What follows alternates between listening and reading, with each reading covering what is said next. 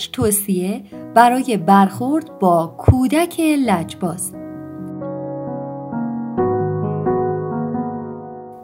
می‌گویند برای اینکه یک کودک لجباز را به کاری که باید انجام دهد وادار کنید میبایست هر آنچه می‌تواند انجام دهد از او بخواهید و آن کار خلاف میلش نباشد. اگر در برخورد با کودک لجباز خلاقیت نداشته باشید این کار می‌تواند بسیار طاقت فرسا باشد هرچه کودک باهوشتر باشد تلاش شما سختتر خواهد بود در این نوشته پنج توصیه برای کمک به شما ارائه شده است تا تنش ها کم شود و امر آموزش دلپذیر شود.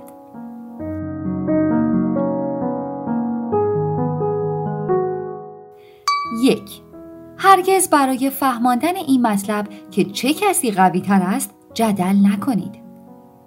پرورش کودکان لجباز نباید به صحنه جدال خواسته ها تبدیل شود. مطمئن باشید در آخر شما بازنده خواهید بود. وظیفه شما این نیست که به کودک خود نشان دهید چه کسی دستور می دهد بلکه شما ضمن برقراری چند قانون باید به او کمک کنید تا شخصیتش را بهبود بخشد و به خوبی از وجودش استفاده کند. گفتنش آسان است ولی انجامش مشکل. من چند پیشنهاد برای کمک به شما دارم. دو ثبت قوانین به صورت نوشته و نگهداری آن. یک لیست بسیار روشن از قوانین تهیه کنید. بچه های کوچکتر به قوانین کمتری احتیاج دارند. با بالا رفتن سن قوانین را بهبود بخشید. برای کودکان با سنین مختلف قوانینی بنویسید که مناسب کودک باشد. آن قانون ها را در مکانی در مرکز خانه قرار دهید و آنها را مدام بخوانید. اگر یکی از بچه ها قانون را رعایت نکرد قانون را برای او دوباره خانی کنید. 3. از تنبیه دردآور خودداری کنید و بازخورد شخصی نداشته باشید. برقراری قانون برای یک کودک لجباز و سخت همیشه با زور همراه است. به این روش می‌خواهید به او بگویید که رئیس چه کسی است. فریاد یا کتک زدن در طولانی مدت نمی‌تواند راه حل باشد.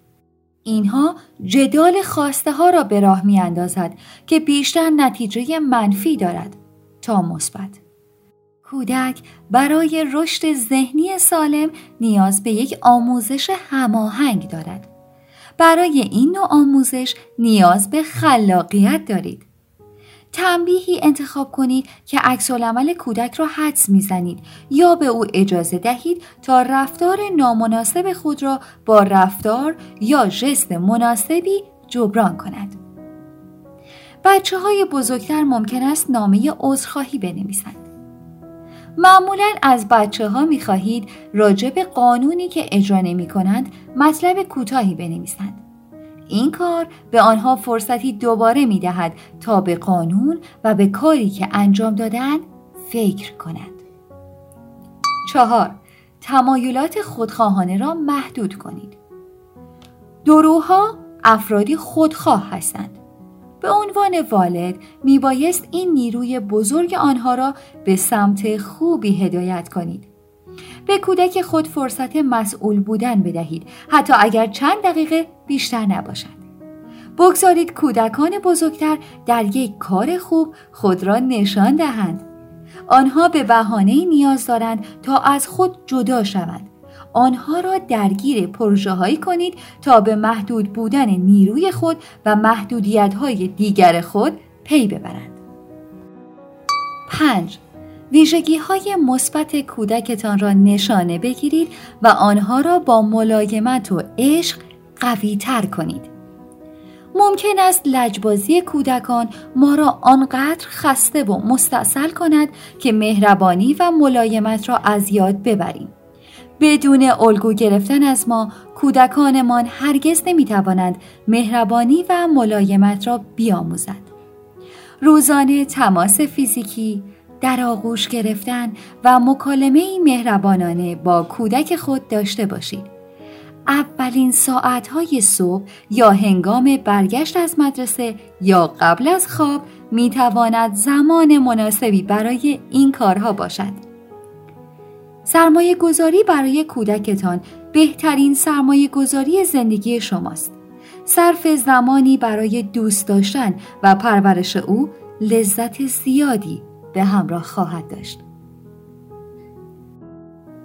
منبع وبسایت fr.aletia.org مترجم بهاره بهداد. گوینده سفدا آزاد هیدری